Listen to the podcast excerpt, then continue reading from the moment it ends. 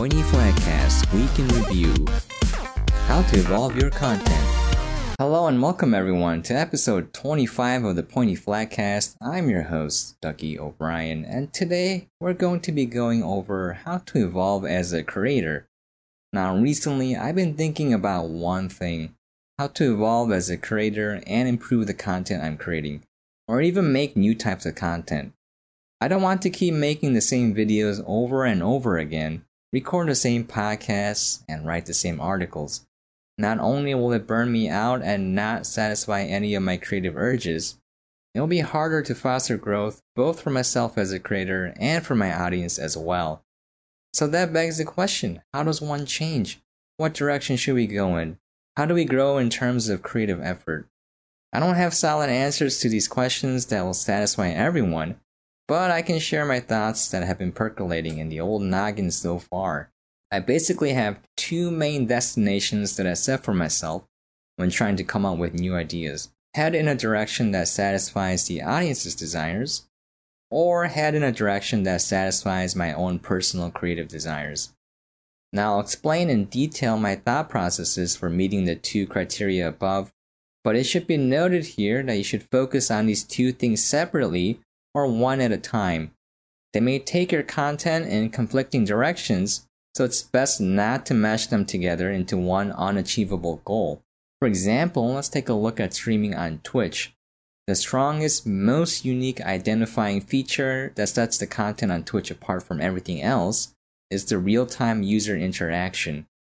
Other platforms are very limited in this regard and rely on asynchronous interactions between the creator and the consumer.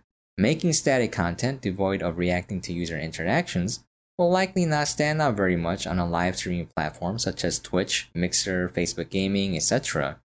The key here, in terms of satisfying the audience's desires, is to shift the focus more onto the user interactions themselves.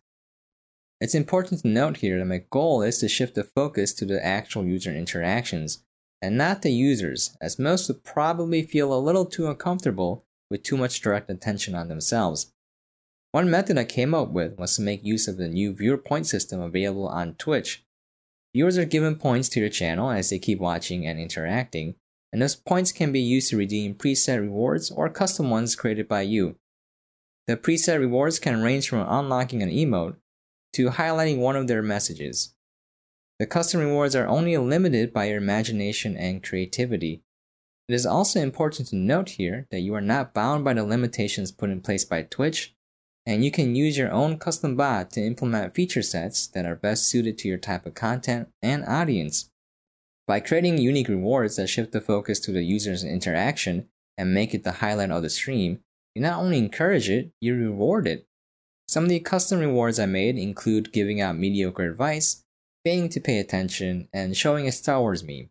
You really love the prequel memes. Now, these rewards are best suited to myself and my own creative desires, meeting both criteria 1 and 2. They are also suited to the audience I have. The feedback has been overwhelmingly positive. The viewers enjoy having more ways to interact with the stream and have their interactions made the focus, not the backdrop. This can be applied even further to evolve your content. I don't have a solid, concrete idea yet, but I do want to do things like highlight follows and subs and some way to show my appreciation with some creativity. I also have some rough ideas on how to implement this further into my streams, and also change the nature of how I'm playing games.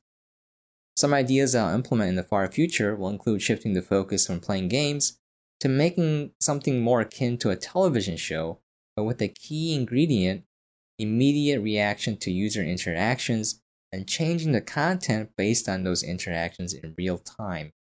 One possible implementation, and I often think about this idea, is to create a cooking show, but with some added chaos by letting viewers add or subtract ingredients and cooking utensils and etc.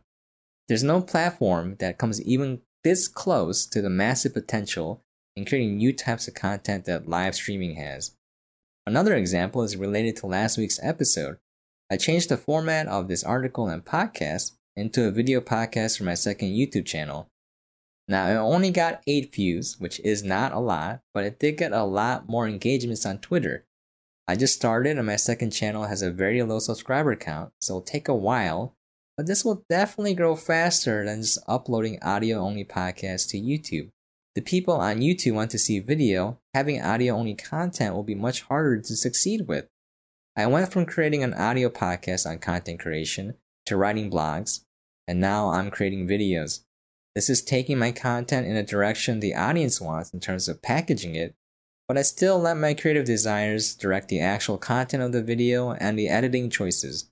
I will end this thought experiment here. Hopefully, it helps inspire you guys in thinking about new ways to evolve your content. It doesn't have to be something big, just needs to be a tiny step forward.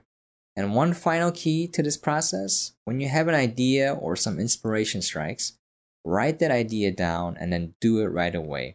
It's okay if it's messy, it's okay if you make mistakes, but it's necessary for growth and evolution. Doing nothing different is a surefire recipe for burning out sooner or later.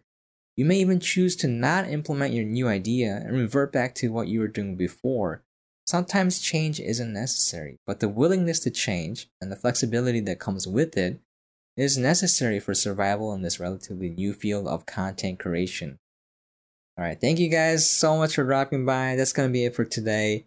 Man, let me tell you guys, I had so much trouble making this episode. I'm using this really old camera, and there's no way to tell if it's recording from the front side. Talk about crappy design.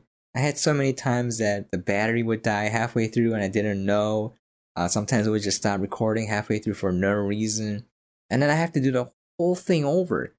So it's a little frustrating, but in terms of good news, I did find this handy dandy Logitech presenter and I'm using it to scroll through my script, which I have on my blog. And I'm using my laptop as a teleprompter. Now it's not perfect, but you know, I think one key thing is to use what you have around you and not to bank on having expensive, nice gear. That can come later when you start making money from the content you're creating. But when you're first starting out, just make sure you have okay stuff. You can buy something used, that's totally fine. Borrow it, rent it, whatever you need to do.